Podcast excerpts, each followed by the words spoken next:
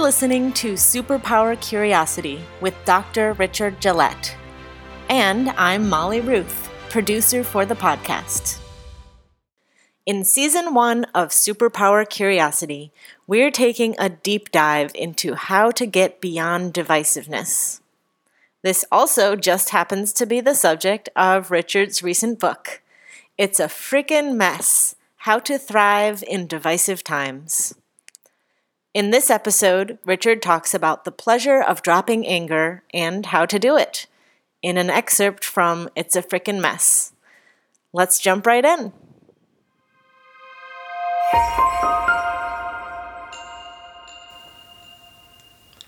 You know how when you read or hear about a new drug, it is hyped as having a particular beneficial effect, and this is then followed by a host of potential side effects displayed in tiny print, or on TV in an incredibly fast, quiet, bland, and unemotional voice.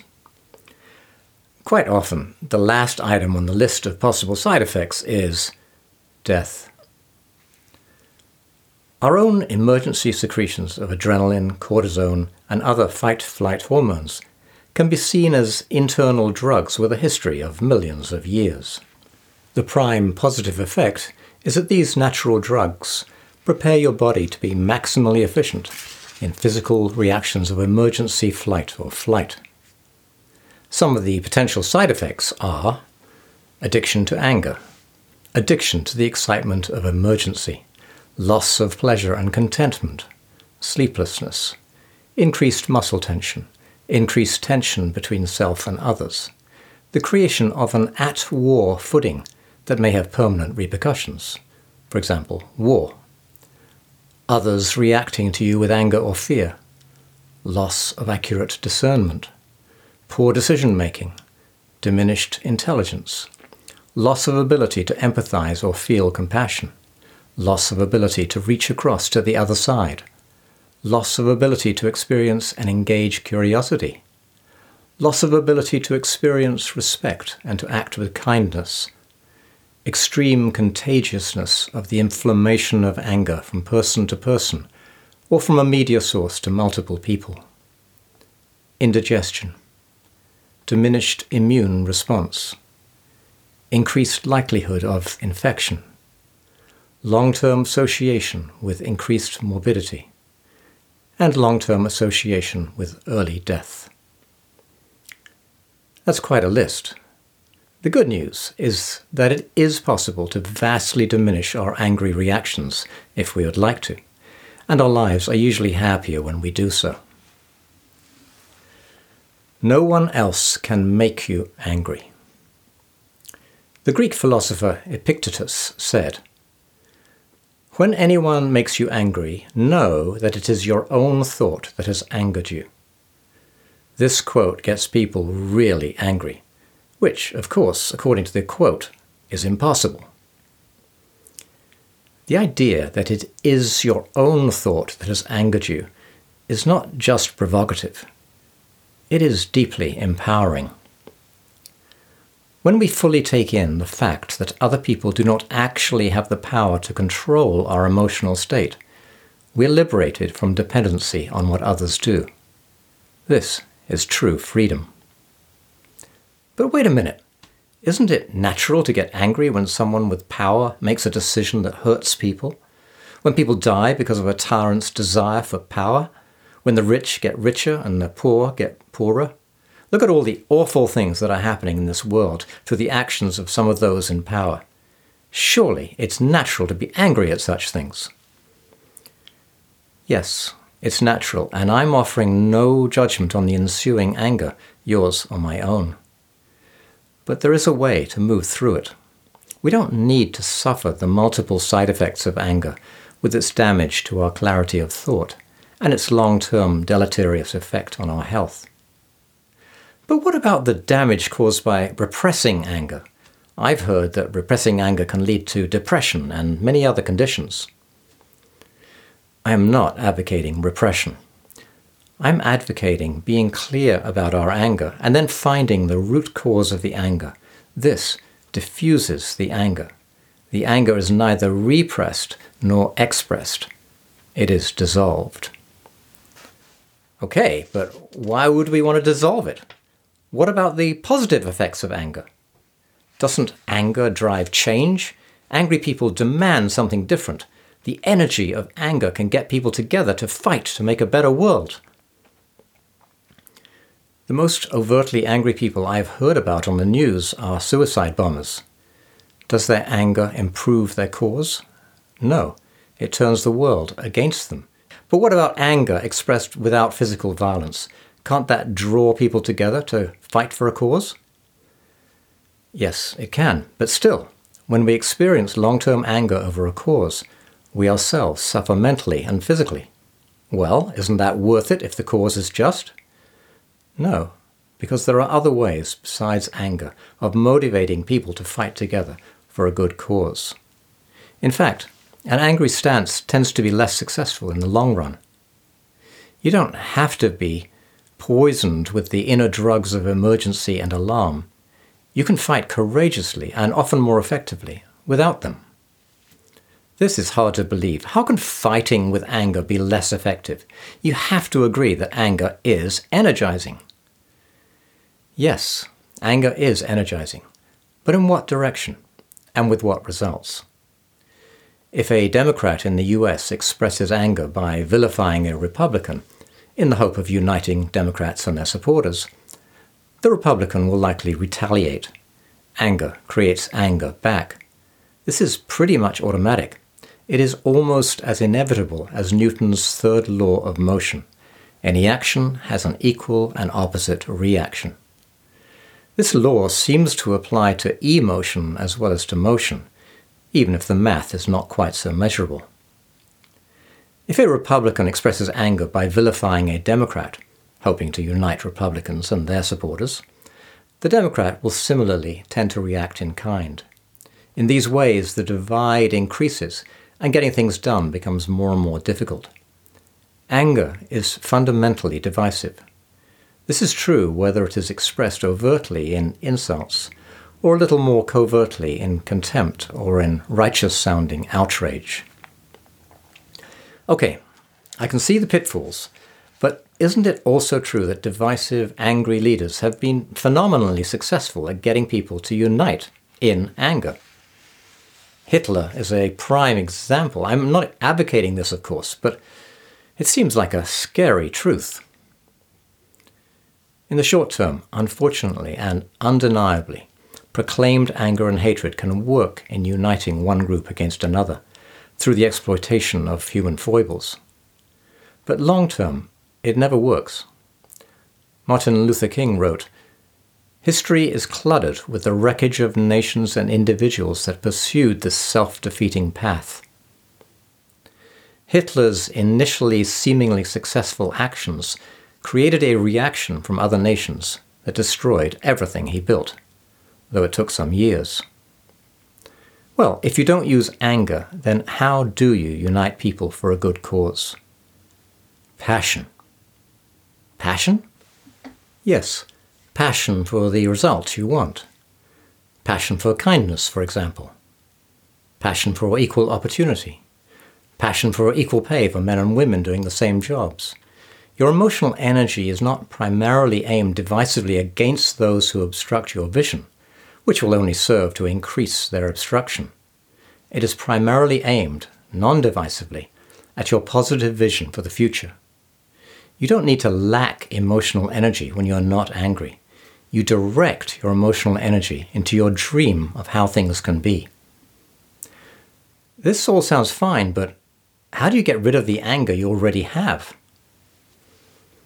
The first thing is to recognize that no one can ever make you angry. If you think another person can make you angry, you have given that person power over you. In other words, your anger is actually a form of dependency.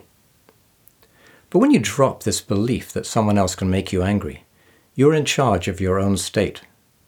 Consider the joy of accepting that no one ever can control your emotional state. Think of the freedom this will bring you. Your happiness is no longer under the control of what other people say or do. That sounds great, but my anger happens so automatically it doesn't feel like I have a choice. When a politician lies, for example, I get angry. It doesn't seem like it's my decision. So, why are you angry when a political leader lies? Well, obviously, because he lied. Are there times when the same political leader lies just as badly and you're not angry? Yes. Then there must be something in you that determines whether you get angry or not. That's logical. Yes, and it's true. The key to gaining decision making power over our own anger is to recognize the cause within us. Anger, when it is not in direct reaction to physical threat, is caused internally by a strong expectation or need we have that is not being met.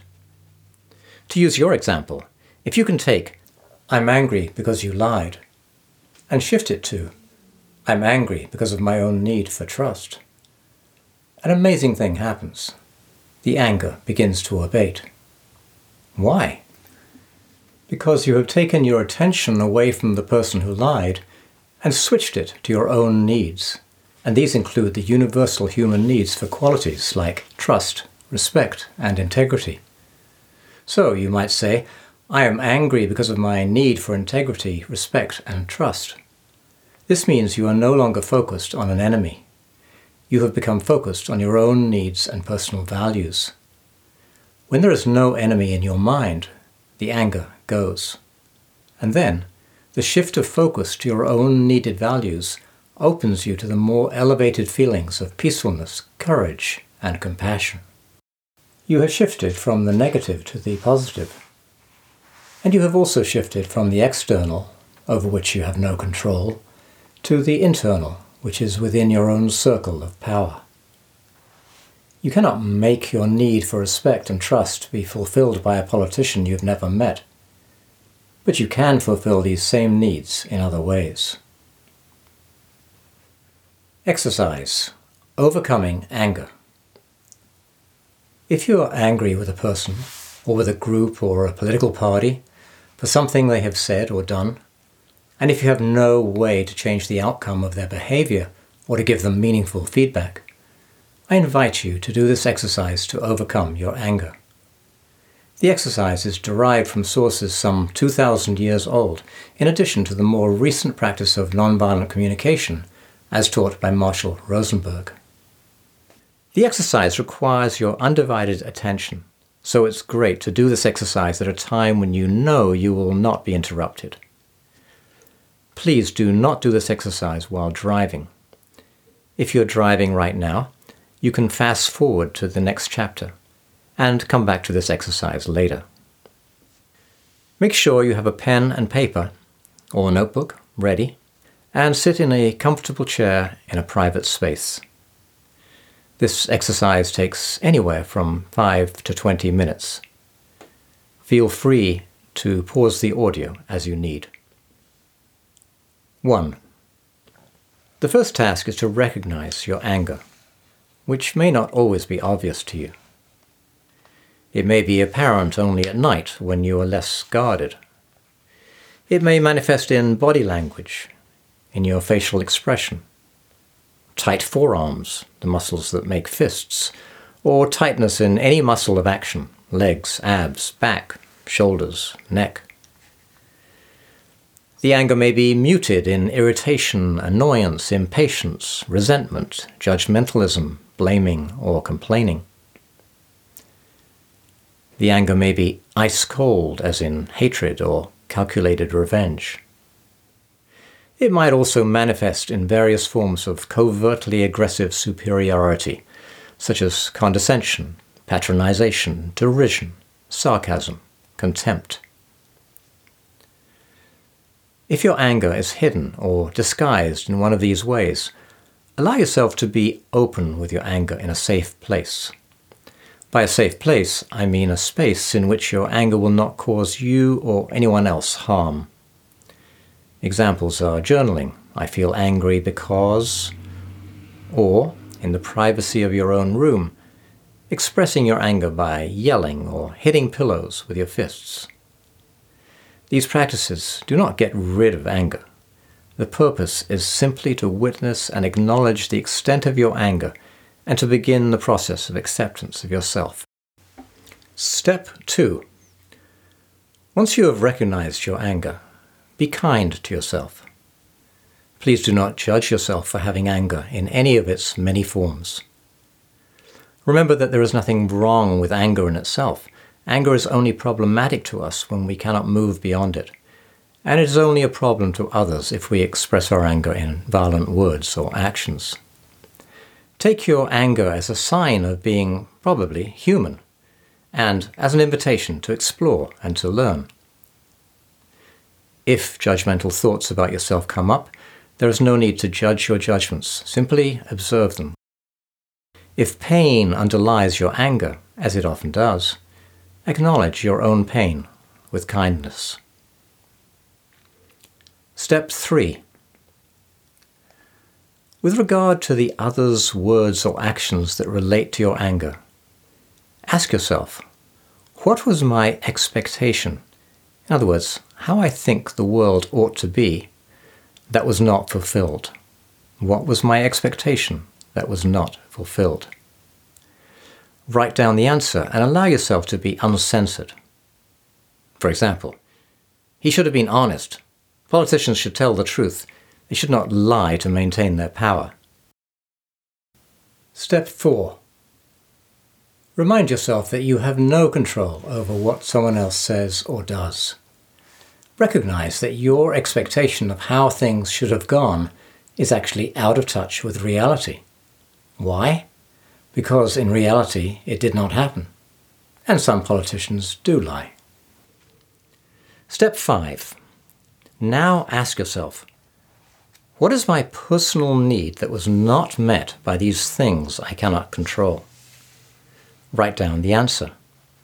And if you can't think what your need might be, see if any one or two of the following examples of universal needs fits for you choice, clarity, community, compassion, competence, courage, ease, effectiveness, equality, harmony, inclusion, independence, integrity, joy, kindness, order, peacefulness, respect, safety, security, tolerance, trust,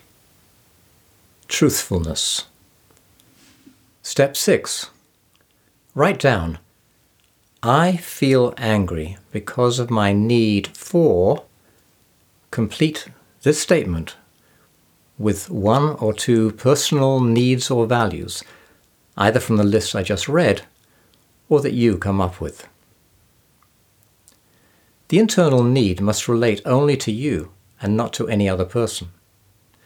For example, I feel angry because of my need for trust, and not, I feel angry because of my need for this political leader to tell the truth. The former my need for trust, gives me full power for my own state, while the latter, a need for a political leader to tell the truth, makes me continue to be dependent on the actions of another person. Step 7. Now, close your eyes. Focus on the need for one of the qualities that you wrote down in step 6. Repeat that quality to yourself a few times. Imagine now that this quality is held gently in your heart. Imagine you can almost feel this quality within your heart.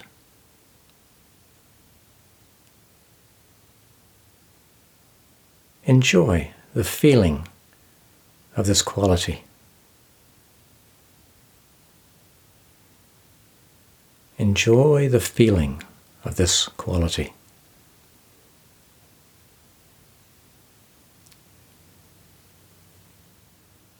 And now imagine yourself manifesting this quality or expressing this quality in some way with others. Be aware of how this feels. Step 8. When you're ready, open your eyes and write down what happened for you. Step 9. Write down one way you can take personal action to augment the quality you feel you need. This action should be one that is doable by you alone and does not involve any reliance on another person or another situation to change. Step 10. Schedule and practice the practical action you chose. And that's the end of the exercise. I found that doing this just once did not stop my being angry again. I guess this is not surprising. I did, however, find that repeating the exercise made it easier and easier to diffuse my own anger. It is a personal accomplishment to overcome your own anger without either repressing it or expressing it in violent words. I wish you luck with your experiments in anger dissolution and I hope you enjoy the empowering game of discovering the source, and therefore the solution, within yourself.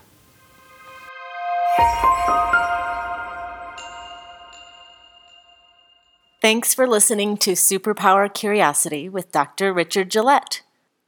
Episode 12 is scheduled to come out in two weeks, so make sure you're subscribed to hear about how to handle others' anger brilliantly. As always, if you have a comment or question for Richard, shoot over an email or voice memo to superpowercuriosity at gmail.com. Till next time, stay curious.